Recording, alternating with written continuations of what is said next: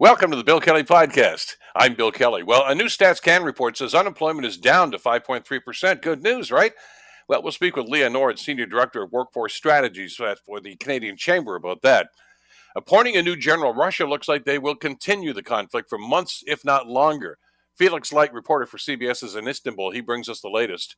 And we'll also check in with Reggie Cecchini, Global News Washington, about some big events happening in the White House. All coming up in the Bill Kelly Podcast, and it starts now. Today on The Bill Kelly Show on 900 CHML. Right now, uh, we want to talk about the impacts of, of COVID, certainly, and the uh, impact it's had on the economy. Uh, we're trying to pull ourselves out of this. Uh, we talk about economic recovery, and heaven knows we've had some roadblocks along the way. Inflation, of course, has started to rear its ugly head once again, and there are other factors. But uh, a new report uh, that was released this past weekend from Stats Canada suggests that there's some good news, actually. Uh, Canada's unemployment rate dropped to a low of 5.3% in March, as provinces, including Ontario and Quebec, saw record employment gains in a, in a tight job market. That's, that's incredible. Uh, Stats Canada says this is the lowest unemployment rate since the agency actually started tracking this kind of data way back in 1976. It's good news. Uh, uh well, what is it? Joining us to talk about this is Leah Nord, who is a Senior Director of Workforce Strategies and Inclusive Growth for the Canadian Chamber of Commerce. Uh, Leah, pleasure to have you on the program. Thanks so much for joining us today. Hi, good morning. Always a pleasure to be here. Let me ask you about this. These numbers off the they look great. Uh, lowest unemployment since 1976. The country added 73,000 jobs. Uh, in March, that's a 0.4% increase. Uh, this is a good news report. Why aren't we feeling the buzz here, Leah? Yeah, once again, it's good news, absolutely, but it isn't great news. And that the issue is it only tells one side of the story, right? We've got some yeah. pockets, though. You know, the first thing I do have to point out in these numbers, again, great news, as you say, you know, economy's rebounding. But if you take a look under the hood here a little, we've got, you know, a total of over 600,000 uh, Canadians who either long term unemployed, that means they've been looking uh, for a long time, more than 20 27 weeks. Uh, and there's also a category who have uh, indicated that they're, you know, willing to work, but they're actually not looking. So we need them in the workforce because the other side of this picture that we, you know, keep uh, concentrating on is the number of job vacancies in this country. Right? Again, we've got. Mm-hmm. You know, we're, we're around 900,000. That's one in every 20 jobs in this country are open. Uh, we need, uh, you know, for small and medium-sized businesses and the big ones too. Labor labor shortages are the number one issue, along with supply chain issues, uh, to economic growth. We we need people working across this country productively in order, you know, to benefit everyone, the country, individuals, Canadians. Uh, we we fear stagnation otherwise. Thanks. Why isn't it happening? I mean, you know, it sounds as if, wait, this is this is simple. Come on, uh, there are openings here, people. You want to work? Come on, here's the job for you. Mm-hmm. It does sound simple, but as I've said before, there isn't any silver bullet answer, right? You know, we we've got, you know, the, if you take a look at these numbers of those who are willing to work, uh, but not looking, they're willing to work if they're given the right opportunity. Well, what's that? What are we looking for? And and again, there's no silver bullet answer, right? If we could just get everybody in and everyone working, this would be simple and we could hum along. Um, you know, the analogy I've started using lately is it's like a recipe, right? You've got a whole bunch of ingredients, but you need them all to make the recipe a success, right? It's not an either or. And these days, it's not even a both and, it's a both and, and, and, right? We need to look at keeping, you know, more mature, older workers in the workforce longer. We need to look at getting all Canadians into the workforce uh, meaningfully, you know, and we have to also look at immigration here as well. Yeah, and these are all things I know that they're they're discussing at the political level too, especially at the federal level. Uh, but you, when you talk to the, uh, the well, the employers, of course, are members of the chambers mm-hmm. right across the country. Uh, and and the, the worker shortage is, is a critical problem right now. And I, I, guess there was an anticipation in some circles that look at when we start pulling ourselves out of this, people are going to want to get back to work. They'll gravitate back to it. Uh, you know, or there's going to have to be some reevaluation. You know, some people are going to work remotely, maybe for, for good now, and that's fine. It seems as if employers are ready to make accommodations for these sorts of things. Is there what's missing from that recipe now that's that's making people hesitate to to get back into the workforce? Again, I think you'd have to ask them. I don't think there's a single answer, but I think there is, you know, we've talked about this is, you know, we're coming out of this pandemic, knock on wood, once and for all, for good. But this is actually not the end of the journey; it's the beginning for many, mm-hmm. right? And in the labor force and, and continued disruption, right?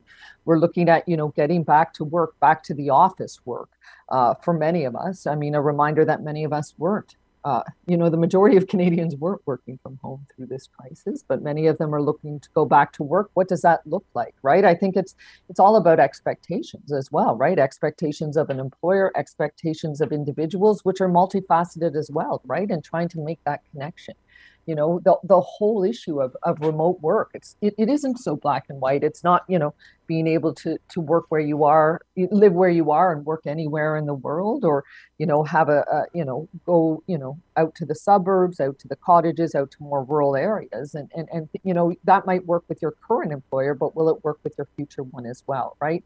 It's it, it's trying to you know what's the issue is i think differing expectations and, and trying to have that all level out and meet it out is is a, a huge element of this to be sure. You've done you've done guys have done some pretty in-depth surveys about this too and talking to members about some of the concerns and some of the challenges now too. And and when you get a stats canada report i mean you've been following these things for years as i have and and it's it's really just numbers. And and you know as you mentioned you need to get the story behind some of these mm-hmm. numbers uh, and when you have vacancies in some of these places, as you've found from some of your uh, research, some of those people have moved on to other jobs. They're not going back. Uh, so you've got to find somebody to fill those jobs. And that's, that's a much more difficult task, isn't it? Right. And that's that, you know, the numbers are important. Please don't get us wrong, right? And we're appreciative of StatsCan and all this this data because it starts sending us in the right direction and trends, right? But this, you know, when you take a look at those numbers, right? it doesn't tell you about the individuals have they moved jobs right have they you know we talk about in the us for a long time it was the great resignation that was happening and it wasn't happening here why is it delayed are they holding off you know is you know we talk about you know for example the older population right uh, who was holding off for a long time. We thought because you know it was COVID, they didn't want to retire, and now some say they can't. Right. So so let's take a look below those numbers, uh, see what we're talking about, see what we're meaning. Right. Are they are people really changing sectors? If so, where and how, and and and you know where do they need to be as well? For you know again we talk about you know for example the one that comes to mind is we talk a lot about you know the greening of this economy right? Lots and lots mm-hmm. of money in last week's federal budget uh, importantly right? W- what are these jobs? What are they? Where are they? Where are the skills and competencies right? We really have to start planning and looking this out in order to support the economy to be actually able to move that way. Thanks well, and you've talked in, in the past, and, and justifiably so, of course, about uh, gender uh, issues with this as well. Yeah. And you know, they called this the she session because of yeah. the uh, dramatic impact that this had on women in the workforce. Uh, is there any indication at all that, that, that those numbers are starting to look better? Uh, absolutely. So here you go, right? If you look at those numbers, they do look better. It looks like women have recovered fully, and and we can move on. But I think I think there's a number of issues there. And again, it, it, it, talks about, you know, the need to peek under, right? We talked about, you know, even if you look at productivity levels, you know, it looks to be, you know, women are back, especially our core age women, which we were particularly concerned about. But who's kidding who through this crisis? And not only women. Let, let's give credit where credit is due, right? We at the Canadian Chamber haven't used the t- term she session. I can't even say it very well because everyone's been affected by this crisis. But there is an element of where women have been disproportionately affected in a whole number of ways. Uh, in, in even, you know, those who are lower wages and lower earnings and, and racialized women as well. But what you need to look at is, you know, what's that mental health toll of two years of having kids home? And they're still going home now, you know, during yeah. this time, that, that productivity level let's talk about pay transparency. Let's talk about what, you know, they're back in the workforce. Where have they gone? Have they gone back to the same jobs, better jobs, worse jobs? You know, this might be a good news story and we don't even know it yet. We've got to, you know, again, these numbers are great, but we got to look behind the layers a little bit more to get the, the real and true story. And and again, this is as you say, you got to put a little meat on the bones here to find out what's happening. Uh, one of the stats here I saw in this report: uh, uh, men between 25 and 54, uh, the numbers are increasing, but those are primarily part-time jobs. Uh, and if that's all that's being offered in certain areas, I mean, I can understand some some reticence to say, "Well, is that really what I want to commit to right now? Is, is, there a better uh, situation for me out there?" It, it, it's it's going to take a while for I guess people to find their their footing in this. Yeah, and it all has to even out because I think what you said part of the story. What if I want to work full time but can only find part time? But actually, yeah. what if I want to work part time? Right? We talk about this gig economy, uh, and they're you know precarious work, and it's not mutually exclusive. The gig economy has been actually helpful to a lot of people during this crisis who have lost their job and, and found new new you know uh, raison d'etre you know, that have flexibility, are able to do a bit of this and do a bit of that. I've heard lots of stories that way. So it's not a black and white story, right? Again, not to say that there isn't issues, but we really have to understand the numbers in order to um, be able to have those those policy tools and, and decisions going forward. And goodness knows we need it because we need we need this this is this is not a labor shortage this is a labor crisis when we talk about those employment numbers being lower than they've ever been the job vacancy numbers are higher than they've ever been, right? There's this big dichotomy there.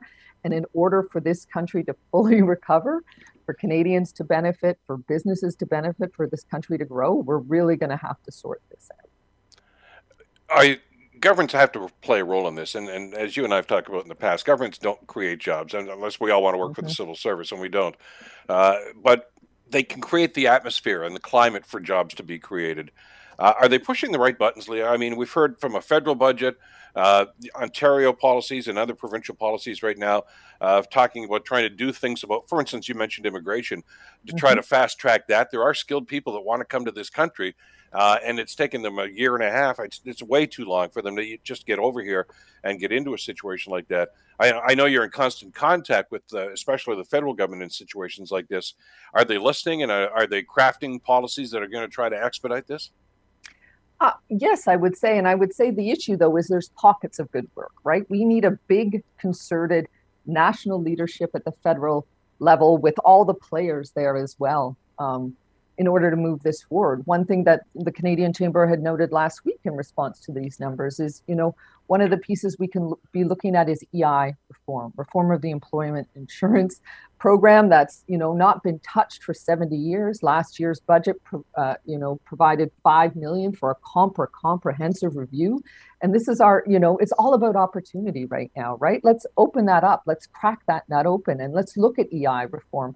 There's so much money in there that most Canadians, I didn't even know for a while, go you know to transfer to provinces and territories for training and, and, and upskilling and reskilling. Let, let, let's look at what we need for the future of work and how the EI system can lean into that, right? How it can better support women on maternity leave, you know, how we can bring more into the system um, that need to be brought into the system, but but in a fair way, reminding ourselves that insurance program is an insurance program at the end of the day. You know, that that that is one thing that would would take us a very long way. You know, consultations have started uh, but going forward, this is this is the opportunity to really look at it rather than nibble at the edges. Are you allowed at the table? I mean, I know you, you're constantly giving advice and input uh, with governments, uh, but I mean, I, I, envision, I mean, in my mind anyway, that this is something where, okay, I, I hate to use things like task force and everything, because that kind of mm-hmm. usually just means government's doing stuff for show. But I mean, having, as you say, the, the stakeholders, and that includes the chamber, uh, mm-hmm. at the table to say, okay, we need to have a policy going forward and a strategy going forward. Uh, there's going to be a political end of it, but at the same time, they shouldn't be able to craft that without input from people like you. Yeah, and that's exactly what we've argued as well, right? We need a, a, mechanism, we need a process that that's truly consultative. In our world, we call it tripartite, right? You've got business, labor, and government at the table. And it's not us only being consulted, you know it's us the three of us together actually having these these conversations getting the information and building solutions together. On one level it's definitely easier said than done but if we drive to principles I, have seen it work. I've seen us have you know you'd be surprised. There's more areas of agreement than not. And if you take a look at you know that at that overarching vision, if we can all agree it's good for the economy, it's good for individuals, it's good for business, and it's good for government, it really takes us a long way. It just has to be, you know, not one offs. It has to be meaningful, it has to be sustained, and it has to be, again, with all parties at the table as you said at the beginning of the conversation, I mean, these are encouraging numbers, and it, it is a good mm-hmm. news story. Uh, but until we start feeling it at a ground level, uh, we're, we're not where we need to be right now. And I'm hoping that, that the governments understand that. Uh, great to have you back on the show. Great to get your perspective on this. Thanks so much for this, Leah. Wonderful. Thank you, and have a great day. Yute. Leah Nord, of course, uh, Senior Director of Workplace Strategies and Inclusive Growth with the Canadian Chamber of Commerce. Of course, we had uh, Perrin Beatty from the Chamber on last week talking about some of those uh, budget initiatives too. And uh, we're moving forward, but just, you know, make sure that we're not, uh, they understand that we're not there yet. And there's a lot of work yet to be done. You're listening to the Bill Kelly Show podcast on 900 CHML. Concerning Ukraine over the weekend, uh, President Zelensky talking about a potential massive Russian uh, initiative that's going to be coming up in the not too distant future. We've seen satellite photos of long, long, long lines of uh, Russian troop movements that are going on. So, what is happening and how are they dealing with it? Uh, pleased to welcome back to the program uh, Felix Light, reporter with CBS News Radio in Istanbul. Uh, Felix, thank you so much for the time. I'm glad you could join us today. Uh, great to be here. What are the concerns about uh, what Russia is doing? Can they, given some of the losses they've suffered over the last few weeks, mount a terrifying attack that some people are predicting? You know what? It's a good question. Uh, you know, the when the Russians sort of pulled away their troops from that failed attack on Kiev, which of course lasted over a month and really incurred some really quite substantial losses for them. You know, they said they're going to refocus on the Donbass, this eastern Ukrainian region, kind of Russian speaking, a, a place they kind of imagine that's a bit more supportive to them, perhaps. Uh, you know, but I, I think it's a really open question as to whether they can be successful. You know, certain sort of observers on the Russian side have said it'll be very difficult. You know, the sheer amount of sort of losses that Russia suffered north of Kiev, and sort of the idea that in, in, in sort of this kind of fighting, you really need a, a three to one numerical advantage over the defender to be assured of victory, uh, means that this is going to be tough. You know, there are about as many Ukrainian soldiers as there are Russians in Donbass right now. So I think there's no assurances that Russia is going to sort of mount some kind of irresistible offensive in, in uh, eastern Ukraine. But because of those losses that have been reported, uh, especially on the Russian side, uh, there are some that seem to think that look, this is uh, this is a matter of time, uh, you know, and, and downplaying the, the, efficacy of the of the Russian troops. But uh, as you mentioned, they can just bring more and more people into this battle, can't they? Well, you know, they can, of course, but there becomes sort of more problems the more they do that. You know, the, the troops that they that have fought so far, the troops that are fighting, and of course the troops that have died, are disproportionately basically the best troops in the Russian army. You know, the paratroopers are the sort of the elite special forces troops. If you keep drawing on new sort of reserves, then that's going to be people like conscripts, you know, 18, 19 year old boys who are not well trained, who are not experienced, and crucially, whose sort of you know conscription, whose role in the war would be very, very, very unpopular in Russia. You know, there are a lot of memories about sort of the First World War, about wars in Chechnya, in Afghanistan, where these kind of young guys, you know, guys who are not trained for this kind of intense combat, were sort of thrown into meat grinders. And Putin will be very aware that it is a very unpopular thing among sort of mothers and the sort of you know older people to use young boys for these kind of purposes. So you know it's not a case that Russia has limitless resources in terms of manpower, not at all. Putin has been known to to lean on symbolism, uh, victories and symbolism, things of this nature, putting on a show for the people. Uh, there's an important day coming up, May 9th, uh, when Russia marks Victory Day. That was the day that, that uh, they defeated Nazi Germany in 1945. Uh, some are suggesting that Putin has that goal in mind to try to have some kind of a victory in Ukraine. That's putting an awful lot of pressure on Russian troops, is it not, to, to actually to do that sort of thing within the next couple of weeks?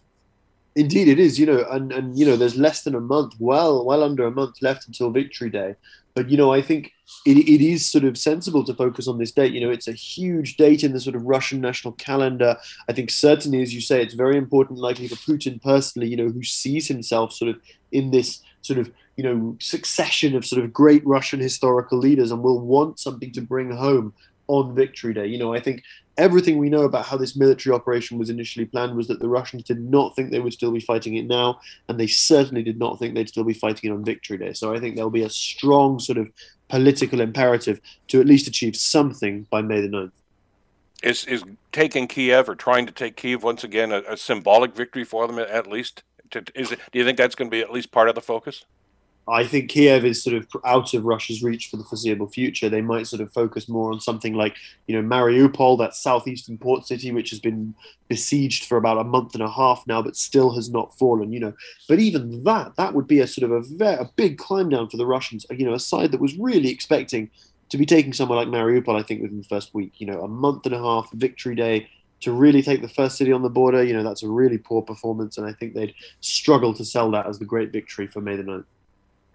Felix, they seem to have centralized the leadership in, in this whole thing. Uh, uh one Russian general, who apparently has a very cruel history of treating uh, people uh, during wartime, uh, especially civilians, uh, seems to be in charge of the operation right now. Is, is this a, a retooling of the mindset here? Is what the strategy that's going to be employed?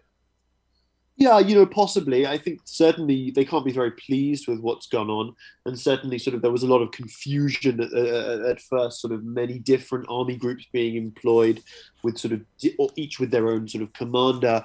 Groups like the National Russia's National Guard as well being used, you know, which is sort of a, a separate organization to the military.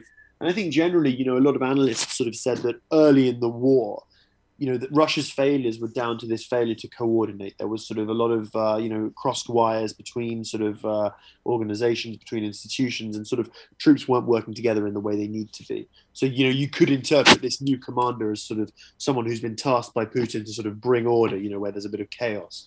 Uh, you know, tactically, I don't know how much of a change we'll see. You know, we've already seen Russia basically employing those those same sort of Syrian tactics. You know, smash up cities, kill civilians terrorize the population. And so, but I, you know, I do, I certainly think it's a, it's a good bet that that sort of grim tactics, that grim strategy will continue for the foreseeable future in Ukraine. One of your colleagues characterized it a couple of days ago in this way that uh, the Russians may actually uh, end up occupying Ukraine, but they will never conquer Ukraine. You, you share that assessment? Well, to be honest, I, would be pretty skeptical if they'll manage to occupy uh, Ukraine. You know, I think that uh, at this point, for Russia, there doesn't seem to be sort of much of a a sort of a, a ceiling for sort of results above maybe occupying you know the Donbass, that eastern part of Ukraine. You know, I think that you know they'll they'll struggle to sort of make meaningful inroads sort of northwards towards Kiev or in the south with that port city Odessa. You know, I think this is now a war that sort of. Uh, you know, it, the initial goal of Russia to really subdue, to conquer, to occupy Ukraine just seems completely out of reach to me, I think. Felix Light, uh, CBS News Radio, reporting uh, with what's going on in Ukraine. Always great to get the word on what's happening on the ground. Felix, thank you so much for this. Uh, stay well, and hopefully we can talk again soon. Thank you. Take care. You're listening to the Bill Kelly Show podcast on 900 CHML. Focus on Washington D.C. There's a lot going on. We know the midterm elections, of course, are, are coming up in in uh, November. Uh, some uh, security uh, uh, intelligence sources down in the states are saying that Vladimir Putin may think this is an ideal opportunity uh, to once again interfere in U.S. politics. to talk about that and lots more, I want to bring our friend Reggie Cecchini back in. Reggie, of course, is the Washington correspondent for Global News. and Reggie, first of all, it's a busy day today. Thanks for spending some time with us today. Good morning before we hop into the to the Ukraine situation and the possible link with Putin and the election, uh, I, I, want to jump into something else that's uh, happening right now, from what I understand, later on today anyway. Uh, President Biden expected to release rules about what he calls ghost guns. Uh, given the fact that he's not doing well in the polls, uh, any mention at all about anything to do with guns and gun control is usually not a good idea. Why is he moving forward on something as controversial as this right now, Reggie? Well, I mean, it's a part and parcel with uh, with two things. Number one, it's an attempt to try and move forward on gun control uh, in the United States. This is obviously something that has kind of flown under the radar for the last couple of years during COVID, uh, but is uh, usually top of mind for a Democratic White House uh, whenever it's in power. Uh, but number two, this is an opportunity as well for the president to put forward a name to lead the alcohol, tobacco, and firearms agency within the U.S., which hasn't had a leader, a director for quite some time. The the former Biden nominee withdrew uh, because there simply wasn't enough support uh, from both sides uh, of the aisle. So this is an opportunity for the president to come through, uh, and it does assist at least with the progressive side of the Democratic Party, uh, and could potentially boost some of Joe Biden's numbers uh, because obviously this is a this is a big deal for Democrats, but it also comes at a time where we're seeing gun crimes across the United States really start to tick up at an increasing rate. Uh, maybe you could explain to our listeners why what we mean by uh, ghost guns. This is not necessarily gun control. It's more or less. Well, maybe I'll let you explain it. Yeah, look, ghost guns are are guns that you can essentially uh, put together. They are guns that don't have serial numbers on them. It makes it much more difficult for these weapons uh, to be tracked uh, and to locate where they may have come from. You can go online. You can start uh, looking for information that would allow you to put a gun together. And this really has become kind of a gray area across the United States because uh, it allows for more guns to be in the hands of the wrong people. Democrats really have been uh, trying to get this taken care of for the last several years COVID got in the way uh, of gun control, uh, despite the fact that we were seeing, um, you know, the numbers of gun crimes really start to go up. That started to increase towards the end of the pandemic. So, if the president, uh, whatever he announces today uh, at this event uh, later on this afternoon, uh, this is going to go another step further in the U.S. trying to crack down on its gun crisis. And it is worth pointing out that the United States has some of, if not still, the most gun-related deaths of any country in the world the NRA has always been a strong opponent to anything to do with guns. Are they being loud and, and, and vocal about what the, their opposition is to this? I mean, look, the NRA is always going to stand up for uh, what it believes to be, uh, you know, the the average American's constitutional right to be able to bear a firearm, as it says in the Second Amendment. But the NRA has its own uh, crises to deal with. It has a financial collapse that, uh, you know, is constantly lingering on its shoulder. It doesn't really produce uh, uh, on a public basis the number of people who are actually paying in to be members uh, of the NRA. So they have been under uh, increasing pressure for the last several years, including a number of lawsuits that are going across uh, through a number of states. Still, the NRA is going to come back uh, against this. You know, the NRA is is this is the organization who ultimately gives a number uh, of Democrats, uh, you know, in the United States a low number or a low rating when it comes to uh, you know how they treat the Second Amendment. At the end of the day, the NRA often goes up heavily against uh, a Democratic White House. This time around, though, the White House may get the upper hand. Uh, you mentioned in your reporting last week, of course, that uh, the, the, Supreme Court nominee for the Biden administration actually was finally confirmed. Ketanji Brown Jackson uh, won, uh, but got dissed, I guess, by a couple of the senators uh, in the, the final vote. Uh, the way the vote actually took place was rather odd, and, and, and their reaction to this is getting a lot of negative press, isn't it? It is, uh, and look for for a number of reasons here. Uh, you know, the story is kind of circular. Are there always going to be Republicans who stand up to try to push back on uh, a Democratic Supreme Court nominee? Absolutely, they, that's always going to happen because these are lifetime appointments that are going to have potential alterings of how you know the U.S. operates on a generational basis. So to see Republicans stand up and push back, that is not out of the ordinary. What was out of the ordinary is how this vote took place. Oftentimes, you can do a voice vote, you can do uh, a vote from somewhere else, but the the Senate Majority Leader Chuck Schumer called for a vote to take place at desks inside the Senate chamber. This is something that happens during uh, kind of big time votes like a Supreme Court nominee. In order to vote on the Senate floor, you need to be wearing a tie. Lindsey Graham was not wearing a tie when he was on the floor. He wasn't able to vote from the floor. He had to vote from a back, uh, kind of a, a Senate lobby, the cloakroom. Uh, Senator Rand Paul didn't even show up to vote and delayed that vote by 30 minutes. So this was all, you know, just a, a delay tactic by Republicans to show their disapproval uh, of this nominee put forward by uh, by Joe Biden. Ultimately, the nomination went forward, but it goes to show that bipartisanship oftentimes is a very difficult thing to come by. Well, and one of the other sidebar stories, I guess, to this very thing is is some of the comments from Mitch McConnell. Uh, I guess McConnell is anticipating that maybe the Republicans are going to retake uh, the House and maybe even the Senate during the midterms later this year.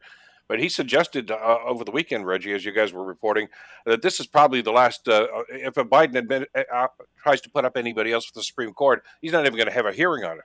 Uh, basically, shutting the door. Not unlike what they did with the Obama administration. That's a rather ominous warning for the Biden administration and this is the Republican and notably Minority Leader McConnell's way of pushing back on what he sees as an you know ever growing um, kind of far left position that he sees the president uh, in taking. Uh, and you know, and if uh, a, a, seat happened to open up, if there was going to be a vacancy, obviously you're going to see President Biden try to push something through. And if Republicans are in control in the Senate, it is going to be difficult. This could put the president in a position of potentially not taking somebody who is too far left to be sitting on the bench, take somebody who is more uh, of a moderate that could draw some support from Republicans. There's always going to be a potential way around this if he can win some kind of Republican support, especially if Republicans win later this year with not as wide a margin, that's something that obviously is still to be seen. Uh, but to see Republicans stand up and say, look, we will treat you the same way we treated President uh, Obama and not push through a Supreme Court nominee,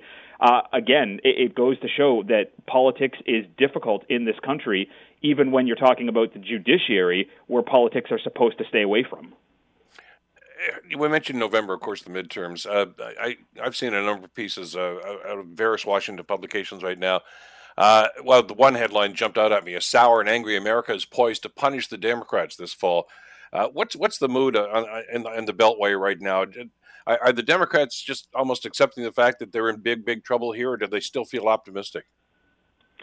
Well, I mean, look, there's a lot of things that Democrats are concerned about right now. Number one, just being, uh, you know, a growing Republican movement, a growing Republican voice uh, that could potentially steal away some of the victories that were uh, gained a couple of years ago. But number two, history is just not on the Democrat side. Typically, when you see somebody win the White House, the opposing party oftentimes wins uh, in the midterms, and that is something that Democrats have, you know, been fearful of since the day Joe Biden won the election in 2020. But there are, uh, you know, mounting issues underneath Joe Biden's presidency. Number one being the war in Ukraine. Number two being inflation across the country. Number three being an ongoing uptick uh, in COVID-19 cases, and seeing some cities across the U.S. like Philadelphia potentially going back into COVID preventive mandates like putting masks on. This is problematic for an administration uh, where the president is hovering in an approval rating in and around the low 40s. And while they could see gains over the next couple of months, those gains are going to need to be significant because Democrats are trying to keep control uh, in a couple of key states that will likely be make or break for the Senate uh, and, and really spell a potential end for the Biden agenda. Uh, yeah, you mentioned about the uh, the COVID situation still relatively uh, under the radar, I guess, for some people. But the numbers are there. I mean, what was the story of the weekend about 53 people testing positive of, of, from an A-list dinner in Washington? Uh, it's it's still there, even though they may not want to talk about it.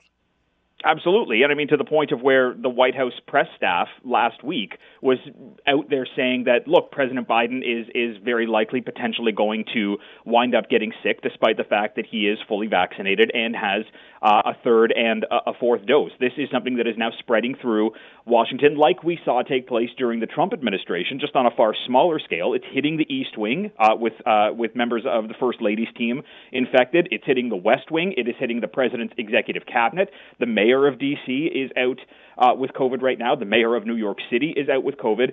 It is still a real issue here, and there are ongoing concerns that the number of cases in the U.S. Uh, is being drastically undercounted. Number one, testing is available for at-home tests at a much more uh, you know regular rate than it was during the pandemic, and these numbers aren't being counted by the CDC. But also, too, funding for uh, COVID in the United States is also running out quickly, and that's making it more difficult uh, to be able to track things. Look, Bill, 30,000 cases every single day in the United States are what's counted. That's 1% of the population of the U.S. coming down with COVID every single day. And with BA2 now the, the, the, dominant variant uh, in the country, there are legitimate concerns that these numbers are going to continue to go up, already on the rise in 25 states. As if that's not enough for the Biden administration to worry about, uh, security reports uh, over the weekend indicate uh, that Vladimir Putin could be using the Ukraine war to interfere in U.S. politics. With the midterms coming up, of course, in November, uh, we already know that uh, that uh, a number of investigations have already shown that the Russians did meddle in the last two federal elections down there. Is how does the Biden administration deal with this? And, and, they know this is coming. You know that Putin is is looking at this, and anything he can do to weaken the Biden administration, you you got to figure he's going to take a run at it.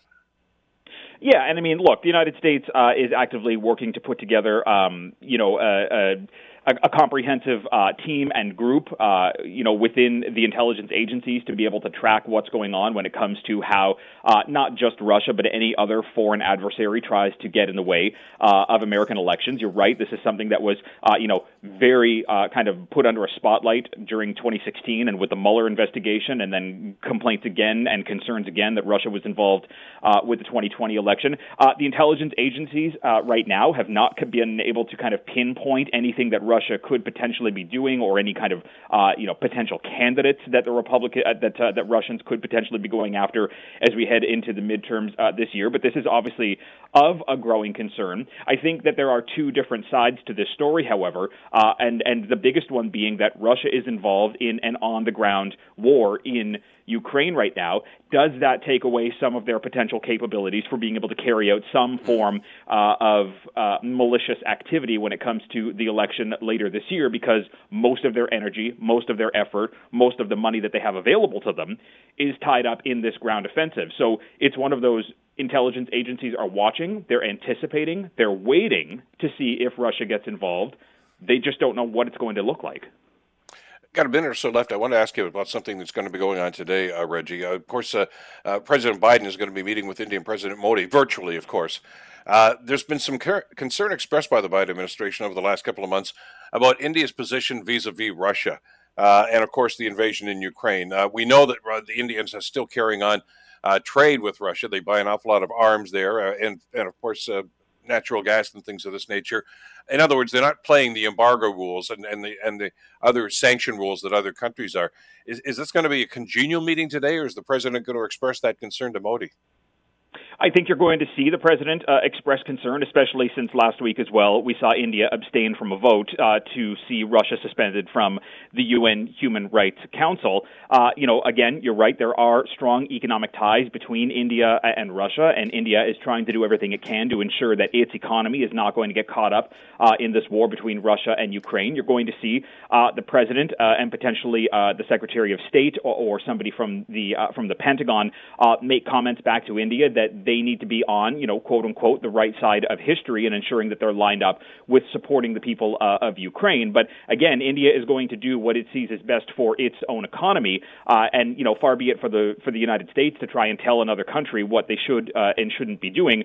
There will likely be moments of frustration issued by the president uh, to say there are things that can be done uh, and need to be done we'll have to wait to see what ultimately that's going to look like. But I think you're also going to see that the president and the United States will also try to line up with India to say, look, we will also protect you uh, when it comes to potential aggressions that come out uh, of China as well. So there are geopolitical issues that may push the U.S. further from India, while at the same time draw them closer.